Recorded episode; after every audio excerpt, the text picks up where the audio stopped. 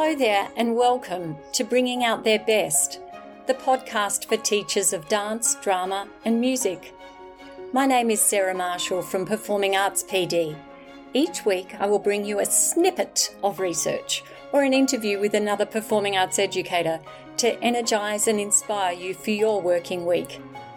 I'd like to begin by acknowledging the Darug people, the traditional custodians of the land on which I live and work.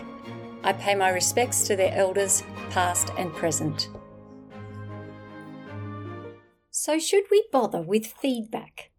I don't know about you, but I have sat in countless performance prac classes, both as a student and as a teacher, and seen students get up to perform with varying degrees of success, only to have them finish and be barraged with well meaning feedback from multiple different sources.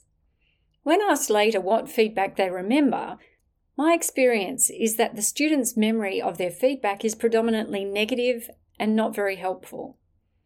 This is because when our stress hormones are elevated, as they usually are when we're performing, we are biologically primed to look out for and to remember threats. Any negative stimuli is given far greater importance by our brains and is stored more comprehensively in our memory than benign or positive messages. Given that giving constructive feedback is important for all skill progression, I thought I'd devote a few podcasts this season on different ways of giving feedback and the efficacy behind them.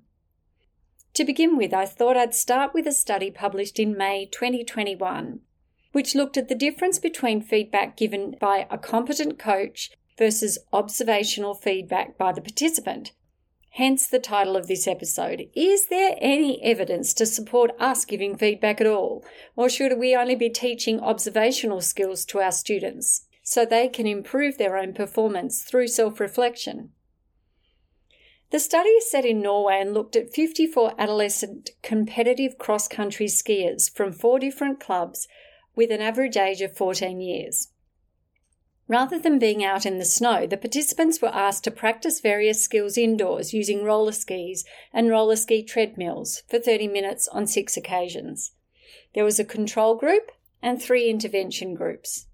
One intervention group was a dyad, where participants were divided into pairs, which changed for each of the six sessions, and gave each other feedback on the skill. Skiers receiving feedback were encouraged to ask questions and discuss the feedback. The second group were videoed. Skills were videoed, and participants were asked to watch and reflect on how to improve the skill using their observations of their own videos. The third group was the, with the coach, and participants received feedback from an expert coach who used external focus of attention and autonomy supportive instructional language to facilitate learning. Groups were rotated and multiple coaches were used, so each skier had the same coach only twice. The participants were aware of the focus of each of their training sessions via cue cards, and they were always invited to voice their opinion on their work before receiving feedback from the coach. Then there was a control group who only performed the test sessions, pre and post interventions, and continued with their normal training regime. The timing, frequency, and amount of feedback was identical across all groups, and they were asked to focus on identical cue cards. So everyone was focusing on the same aspects of the performance. So, what did they find out? The bottom line was that those with the coach improved most on speed, self perception of improvement, enjoyment, and self practice between sessions. The speed of video participants also improved, but the dyad group showed no improvement.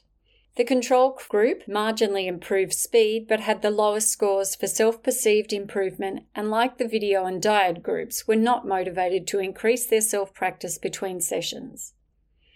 The dyad group did not improve performance, and it was found that the junior athletes' feedback often focused on irrelevant movements and gave feedback with internal focus of attention. Many participants commented that it was hard to coach one another, even with the cue cards. Although other studies had found increasing enjoyment in dyad situations, this study did not support that finding.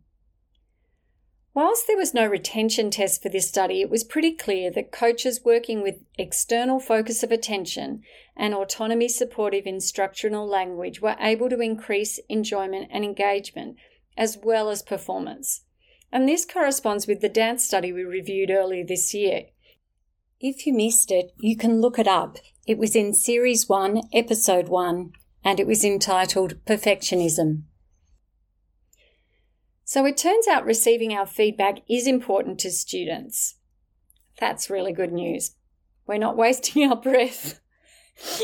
and it also helped the students to enjoy their practice sessions more and practice more between sessions and improve their perceptions of improvement. So that is all great news for us. However, we cannot be everywhere all at once, all the time, and individual feedback all the time is not possible. So look forward to future weeks where I report on studies who found other ways to improve skill acquisition without one on one performance coaching. I look forward to hearing of your experiences in the chat below. Finally, I'd like to share some exciting news with you. Our course Managing Performance Anxiety for Student Wellbeing has become accredited PD by NESA. So, if you're a performing arts teacher in New South Wales looking for some accredited PD hours that are relevant to your performance space, take a look. My name is Sarah Marshall. Thanks for listening today. I hope you have a fantastic week bringing out their best.